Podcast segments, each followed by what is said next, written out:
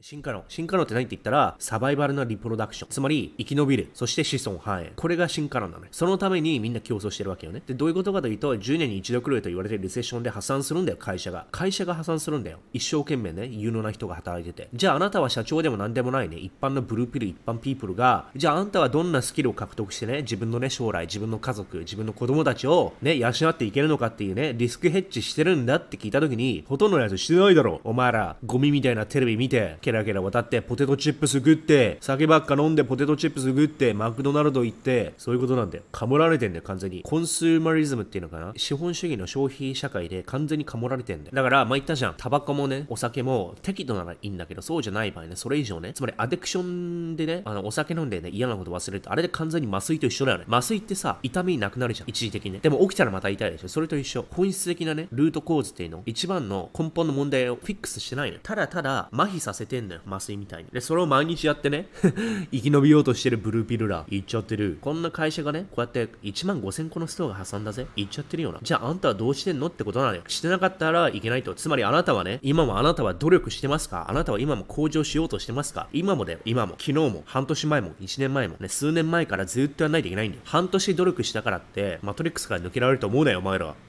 局時間軸を制せないから努力が続かなくてやめるっていう。結局そういうことなんだよ。凡人は短期でしか見れない。投資だけじゃないよ。努力もそう。筋トレとかダイエットもね続かないやつで短期目線だから。それが凡人なの投資もそう。短期目線で急がば回りやろうとしたらすぐブルトレでかもられるってやつね。だ言ってるじゃん。だゴリが言ってることさ極論でも何でもないよ。ほんと真実のことしか話しないと思うんだよ。本当に。まともなことしか言ってない。でまともな意見っていうのはマジョリティじゃないんだよ。普通になりたい。一般人になりたい。平均がいいっていうあの人たちの意見ってのはまともじゃないんだよ。ね。まともじゃないんだよ。年収300万、350万、400万。あの一般人の人の考えてることがね、まともかって言ってまともじゃねえ。本当に。身の丈に合わない車買ったりとかね、住宅ローンで30年ローンとかさ、社畜奴隷とかさ、違うのよ。まともな人の意見聞くってのは、本当にトップの人の意見なのよ。ウォーレン・バフェットとか、レイちゃんまとかいるだろ？そういう人の意見を聞かないといけないのよ。それだけじゃない。本、読書もそう、ベストセラー本っていうのはそういうことなの。結局努力はね、継続しないといけなくて、そうしないと結局努力をしたくないやつは結局かもられる。こういう大恐慌で仕事を失って、ホームレス、子供を養えない、教育させてあげられない。で、そのね、自分の子供のね、遺伝子が悪い遺伝子になって、遺伝子になるっていうのは変だけども、結局悪い境遇で結局ね、生き次の世代生きら見られない。だから明らかにね、統計的にだよ。あの、シングルマザーの子供はね、シングルマザーになりやすいっていうね、傾向あるのも、それはそう、親のね、サポートがしっかりしないと、やっぱりね、例えば所得の割合とかも低くなるわけよ、シングルマザーだと。低所得であればあるほど、やっぱりね、教育、子供の教育レベルが下がっちゃうわけよ。大体の国だとね。EU だと違うけどね、アメリカ、日本と韓国、やっぱりまだお金ないといい教育受けらせられないじゃん。ね。そういうこと。だ結局自分に返ってくるって、だから結局レッドピルの一番のね、根本は進化論って言ったよね。でその次に大人になるということは、因果関係を理解する、すべて責任を取るってことなのよ。自分が今日努力しないことってのは、1年後、10年後に月が回ってくるってことなのよ。それはすべて自分の責任ですよって責任取れないやつが、あリセッションだからとか、インフレだからってね、他人に責任転嫁するね。いや、インフレだからってっていうふうに、今困ってんのは、3年前お前が努力しなかったからインフレで影響を受けてんだろって話なんだよね。ああ、トランプが大統領になったから終わったとかね。ああ、ジョー・バイデンだから終わった。いやいや、ジョー・バイデンだろうがトランプだろうと、お前の人生はしっかりとリスクヘッジしてれば影響を受けないはずなんだよって話と一緒。クレジットスイスの話もそうだけど、君がね、クレジットスイスの株にね、全突破したらどうなる？投資だけじゃないけど、投資の三大ルールってダイバーシフィケーションでしょ？だからこれ全突破したらさ、全部資産ほぼなくなるわけじゃん。だから SP500 だったけってなるわけでしょ ?95% 落ちるわけよ。全突破したらお前が悪いってことでしょ？これに同情もないよね。クレジットスイスを置き換えればいいのよ。これをね、ジャパンにしようよ。あなたが日本に全ツッパしてるってなったら、日本がね、滅亡したらあなたも死亡してるでしょ？トランプ大統領にね、とかジョー・バイデンね、に全ツッパしてたら、ね、ジョー・バイデンさ、あの、税金上げるわけやから、それであなたがね、悲鳴を上げる。それはあんたがね、クレジットスイスみたいに一つの国、一つの大統領、一つの政治システムに全ツッパしてるからあなたがいけないっていうね。私はこれにね、完全にね、同情の余地なしで、本当に。特に今の世代ね、30年前とか20年前は、あの、正直、あの、そこまで責められない。なんでってインターネットがないから。インターネットがないから情報の decentralization できないわけだから、あの、自分の oppo opportunity っていうのもさ、限られてるわけじゃん。ね、いろんな情報集められないから。でも、インターネットが始まってからようやく広がって、まあ、過去10年だよね。だ過去10年でみんなで用意どんで競争するべきなんだよ。だ2020年だとまだ早いけど、多分2015年ぐらいからもう情報ある程度出てきてるから、日本でも。だ2015年から2022年でしょ ?7 年経ってるわけよ。だこっから用意どんみたいな感じなのよ。オンラインビジネスがさ、パン来たよね。ももうその前からあるよ。もちろんね。与沢翼さんとかね、メルマガとかあったじゃん。i モードの時代とかね。それは本当黎明期。本当に一般大衆化してる今で、本当に、特に2020 20年ぐらいからさ、YouTube がさ、日本だとだよ。2020年から YouTube 来てるわけだから、こっから今からね、まあもちろんね、過去2年間だけでそんなにね、変われないとは思うけども、まあ基本3年以上努力しないといけない。で、私は2015年ぐらいからやってるから、7年経ってるんだよね。で、7年経ってようやくここだからね。もっと早く行く人もいると思うけどね。ほとんどの人はそれ以から成功しないわけ。これからの時代の人こそ、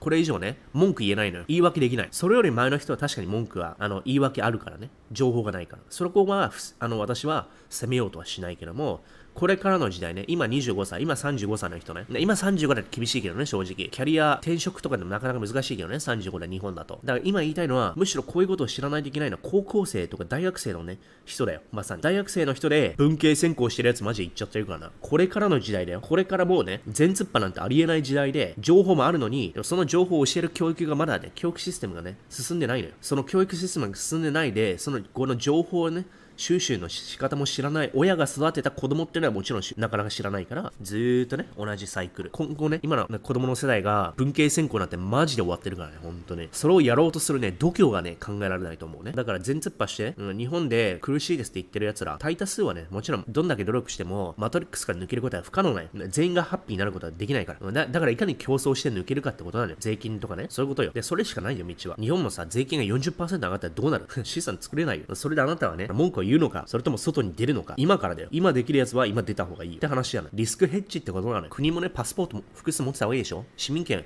複数持ってた方がいいでしょいろんな国でね、いろんなブローカー持ってた方がいいのと一緒よ。こういうのコモンセンスだからね。そういうこと。ということで、めちゃめちゃレッドピルなね、話してるけどね。どうみんな目覚めた？だから努力しない奴は何もせずにね、このままでいいと思うね。本当に。ツケが回ってくるってそういうことなの。今努力しないツケが半年後、1年後回ってくるってことだね。今が良ければ全て良しみたいな奴らは、ボーイスカウトの備えを常にの真逆だから、結局ね、かもられていいってことなの。で、そういう奴らは進化論で廃れていく諸行無常。自然淘汰、うん、何にもおかしくない1億年っていう時間をかけてねずっと自然淘汰っていうのをされてきてるわけだからそれをね学校で教えないのがなぜか不思議だよね進化論って絶対教えるべきだと思うんだよだってこれが世界のね一番根本じゃん。だから競争率ないやつがどんどん出てくるのは進化論とかってね、シビアな世界を知らないからね。でもそれは大人になったらね、自己責任だから、私は全然ね、同情しないっていうの。特に先進国で、あの、セカンドワールド、サードワールドね、発展途上の国だとどう頑張ってもできないとかあるじゃん、フィリピンとかね。それは確かに文句は、そこに対しては言ってないよ。年配世代はインターネットがない時代の人たちは攻めたくは、攻められたね。それと一緒。先進国じゃない人も攻められた。で、先進国にいて、今情報があって何もしない奴らは、もうね、同情の余地なしだよ、本当に。だから今アメリカに住んでる、日本に住んでる。EU に住んでる。それで社畜奴隷、ヘッジをしない。って人たちはもう完全に、ね、いやいやいや、あんたたちさ、世界全部のレベルトップ5%でしょ先進国とかって言ったらね。それなのに、今の現状に文句言ってる。それはお前が悪いんだよって話だね、本当に。世界レベルでね、言ったら、客観視したら。でも、やっぱりどんな国行ってもみんな文句言うじゃん。東京住んでて文句言うじゃん。3000万年収もらってても文句言うじゃん。それやっぱり、東京がベストな街じゃないっていうのもあるんだよ。生まれた場所があなたがね、ずっと住む場所とは限らないから、それはね、探せばいいってことなんだ。世界広げないといけない。オプション持たないといけない。つまり、りオプション、備えを常に、進化論、因果関係を理解する。これらだよ。私はこういうね、プリンシプルを持って生きてるのよ。で、経典ね。4つ言ったよね、今。進化論。物理でいう重力。つまり、サバイバルエンリプロ、リプロダクション。子孫繁栄のことね。で、あとは cause and effect つまり完全責任。責任持つということは自分のね行動。備えを常に。あとは diversification ねリスクヘッジってことや。そうだろ？これらで大体人生変わるよマジで。完全責任。つまり文句言わないってことなのよ。責任転嫁ダメなの。完全に自分のね責任を持つということ。結果を。あなたの行動が結果を変える。つまりあなたがね、努力しなければ、1年後、2年後ね、10年後ね、あなたの子孫ね、滅亡するんだよ。サバイバルリプロダクションと、これつまり、商業無常。ってことなわけよ。競争ってことよ。これ競争ってことない。構図のエフェクト。備えを常に。で、ダイバーシフィケーションでしょ完璧じゃん。で、これ以外あるセオリー。まああるんだけど、全部覚えられないからね。まあ進化論は一番大事だよね。で、大人になるってことこれだよね。で、ダイバーシフィケーションリスクヘッジっていうのは、これね、投資だけじゃないけどな投資、仕事のね、ヘッジ、恋愛もヘッジしないといけないね。一人のメスゴリだけに全突破するのいけないんだよ。本当に。そういうこと。所得もヘッジしないといけないでしょそういうことなんだよ。だダイバーシフィケーションって全てに当てはまるんだよ。恋愛に関しても当てはまるんだよ。一人だけってのは、本当結婚っていう概念は、ね、時代遅れなあれだから、一人だけにさせようと政府が決めただけで、生物的にはね、うまくいかない。これは進化論繋がってんのよ。複数のメスゴリとね、オスゴリがしっぽりやるのは、可能性をね、リスクヘッジするためなんだ。だこれも進化論的にもそうなんだ。結婚ってのは、いかに進化論と逆行してるかってことがわかるでしょ？そういうこと。備えを常にしないと、まあ、かもられるってことね。ということで、永久自己改善。必死。これでしょ。完璧に。